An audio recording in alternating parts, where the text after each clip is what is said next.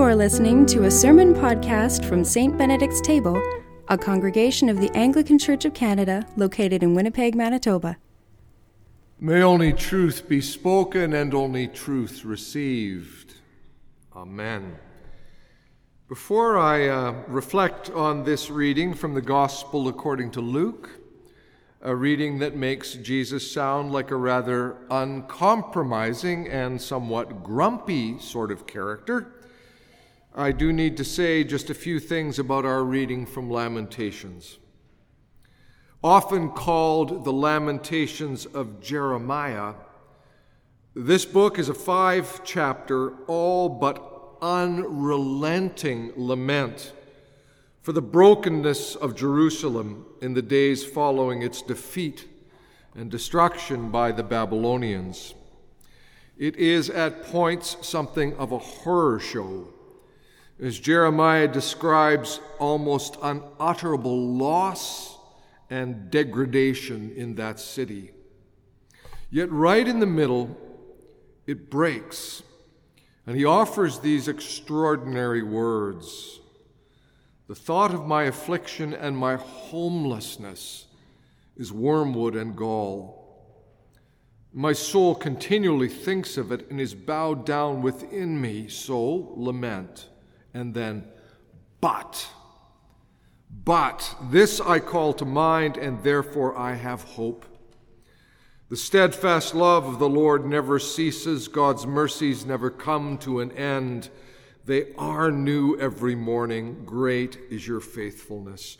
There is an insistence at the heart of Lamentations that the whole truth of loss and brokenness be told, that it be held in the presence of God in a kind of prayer, and that there must be a moment when the steadfast love of the Lord is proclaimed, and proclaimed against all odds. If you imagine some of the worst news stories you've seen on the television regarding the devastation of some of the Ukrainian cities, that's Jerusalem under Babylon. But don't back away from the hard truth, Jeremiah says. Say it all. Shout it to the very throne of heaven. There is no shame in utter lament. And in the very midst of lamenting, dare to affirm that God's love is steadfast. God's mercies are ever present, even if we can't see them right now. God's faithfulness is great, even if we are believing it through clenched teeth. Dare to say such things in the darkest hours of a hard, hard night, whether or not you can entirely believe them. Trust Jeremiah's words here. Poor, cranky, beleaguered, fitfully faithful Jeremiah because under our God, sometimes more than a full voiced lament and a stubborn faith will do. Now, with that kind of tucked in view to the gospel, when you have done all that you were ordered to do, Jesus tells his disciples, say, We are worthless slaves. We have only done what we ought to have done. Nothing like a bit of battering ourselves on the head to make for good followers of Jesus. Or is that actually what's at stake? Let me contrast this little piece of teaching for a moment with another story from earlier in Luke's gospel, one that we dealt with just a while back on a Sunday night. Whereas today's gospel reading says that a master would never never welcome the hard working slave to take a place at the table, but rather would make the slave serve the master a meal before being able to feed himself. the story we read a while back from the 12th chapter of Luke, Jesus says, Blessed are those slaves whom the master finds alert when he comes. Truly I tell you, the master will fasten his belt have the slaves sit down to eat, and he will come and he will serve them. You, hear the contrast, of course. In the earlier little parable, the master is so delighted by the work of his slaves that he sits them down and gives them a meal. While in this later parable tonight, the master is portrayed as more or less scoffing at such a violation of the customs of the master slave dynamic. In short, Jesus seems to be able to work both sides of the street as he tries to hammer truth into the hard heads of the disciples. And maybe he is working both sides of the street because his point is not to give them a book of master slave directions. In the case of this parable this evening, you need to skip back a few verses and read a section that the lectionary jumped us right by to get a sense of what he's doing. Once you have at least a taste of the context, this harder teaching tonight begins to make a good deal more sense. So, in the verses prior to where the disciples say, Increase our faith, which is kind of where we began, Jesus has been pressing on matters of sin and forgiveness. He begins by saying, If another disciple sins, you must rebuke the offender. And if there is repentance, you must forgive. This is a kind of protocol for life in an actual community in that it means that if I do something that offends or otherwise uh, destructively strikes off the mark, and off the mark is the literal translation of the Greek word hamartia, which we translate in English as sin, then if I'm off the mark or I've offended you, it's un- incumbent on you to come and tune me up. Jamie, you've done this. I, am hurt, I'm injured, I'm troubled by what you've said or done.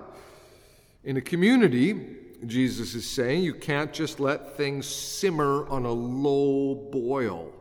Or, this is even worse, you can't go and talk to Larry about how troubled you are by me. You come to me is part of the message, right? You don't want to get into triangulation. Jesus would tell you Come and talk directly to me and let me know what I've done or said that might have been hurtful or offensive or whatever. That's the kind of oil that will keep the gears of a community running, keep them from seizing up. And then he continues And if the same person sins against you seven times a day and turns back and says seven times, I repent, you must forgive. Which takes this teaching up to a whole other level. All you can control is your decision to forgive me when I've been a jerk and to do it again and again and again. I might repent, apologize, promise to do better but then do exactly the same offensive thing that day once again. I might even have been completely sincere in apologizing to you for whatever it is that's offended you. Completely sincere, but I keep on stumbling. Seven times in a day, Jesus says, forgive. Give him another chance. Start again which puts it on the same sort of extraordinary playing field as his famous response to Peter that Peter must forgive 70 times, seven times, which is essentially endlessly. Well, the poor old disciples have heard this call to be honest if somebody offends them and to forgive and forgive and forgive and work towards reconciliation even when it's difficult. And they look at themselves and they look at their own failings, their own missing of the mark, and they keep having to say to themselves, He wants us to forgive and forgive and forgive and forgive, and it just leaves their heads spinning, which is where tonight's gospel picks up. The apostle said to the Lord, Increase our faith. We can't do this. We need more. Increase our faith, they say, because the sort of economy of honesty and forgiveness that you're setting before us is way more than we can handle. Increase our faith so that we have at least a fighting chance of being the sort of disciples you want us to be. Increase our faith because we can't do it on our own. And then he says, If you had faith the size of a mustard seed, you could say to this mulberry tree, Be uprooted and planted in the sea, and it would obey you. Which might have been heard by them as a call to work harder to build up their own faith. But that's not the only way to read the text. This is how N.T. Wright sees things. He writes Perhaps not surprisingly, the disciples realize that all this will require more faith than they think they have. Jesus is quick to respond. It's not great faith you need, it's faith in a great God. And then he goes into his challenging little parable with the hard working slave who has to wait until the master has eaten and drunk before he can quench his own thirst and fill his empty stomach. And then, once the master's eaten, once you've done all you're ordered to do as a slave, the only thing you have left to say is, We are worthless slaves. We've only done what we ought to have done, or in the somewhat more nuanced translation that Bishop Wright offers, we're just ordinary slaves. All we've done is what we had to do. Yet, keep firmly in view that Jesus is not setting out protocols for master slave relations, but rather is pressing his followers toward being real kingdom people. I'd even go so far as to say that ultimately Jesus' life and message is one that has no room whatsoever for an institution such as slavery. Yet he's never shy of using unusual characters and scenarios to press his followers forward. And here I believe that the biblical scholar Greg Carey is absolutely on the right track when he offers the following. He writes, some seek a mystical experience, a faith that works like a drug and helps us get through life's extraordinary challenges. Some aspire to faith as an antidote to struggle. With enough faith, the televangelists tell us, we can conquer doubt, illness, even economic hardship. Well, you know those versions of faith, I'm sure versions that have us always as victorious overcomers, who only stumble when our faith gives way to doubt. But frankly, that's not the way our world necessarily works, nor is it the way that God works. You know, I, am sure of people who have prayed faithfully and earnestly for a healing or some other miraculous response but then seem to come up empty. You know them. You may be among them. There may have been moments in each of our lives where we prayed desperately for something, and the answer seems to be, I don't hear anything. Goodness, even St. Paul had to face the moment when his relentless prayer for relief from his thorn in the flesh was answered only by this Quote, God said to me, My grace is sufficient for you, for power is made perfect in weakness. And on he stumbled with the thorn in the flesh, whatever physical malady that was. And so Greg Carey continues in his reflection on the passage. He writes, In this light, mustard seed faith and modest discipleship may just be what we need. By God's grace, discipleship requires not unshakable confidence or spectacular accomplishments. Luke's Jesus indeed makes extraordinary demands of his disciples, yet sometimes discipleship requires ordinary and daily practices of fidelity and service. Sometimes discipleship requires ordinary and daily practices of fidelity and service, and isn't that just so? I'd even go so far as to say that often discipleship requires ordinary and daily practices of faithfulness and service endlessly, or what Eugene Peterson famously called a long obedience in the same direction. Step after step after step after step. And I believe that this is precisely what Jesus wanted to knock into the thick skulls of his disciples, and what they would ultimately get when they stood on the other side of his death.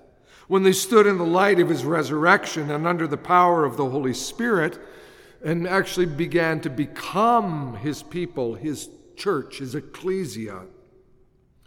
On their way to that place, through his life, through his death, and in the resurrection light, he sometimes had to rattle their cages, which is where this tough and unusual little parable comes in.